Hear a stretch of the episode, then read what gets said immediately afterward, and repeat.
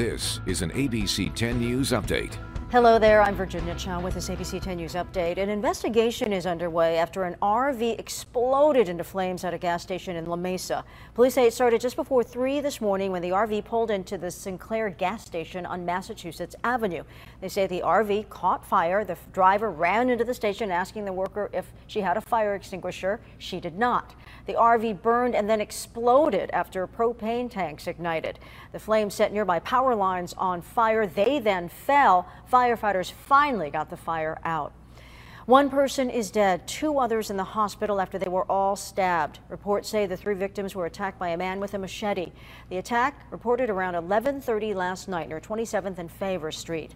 It's not clear how it started. We do know one of the victims suffered stab wounds all over the upper body. That person pronounced dead on arrival after receiving CPR. Chula Vista police are investigating.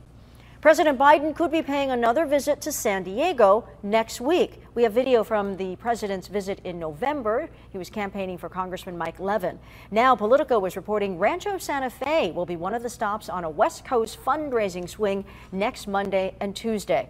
ABC 10 News contacted the White House, but they would not confirm the visit.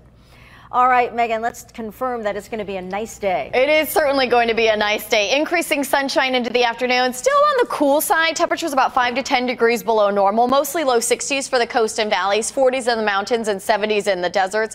Rinse and repeat tomorrow, but starting Thursday, highs actually back near normal. And then a weak atmospheric river is going to bring us a chance for scattered showers Friday afternoon into early Saturday. Virginia? Thanks, Megan. For the latest news, weather, and traffic, just go to 10news.com or you can download our free app from your app store.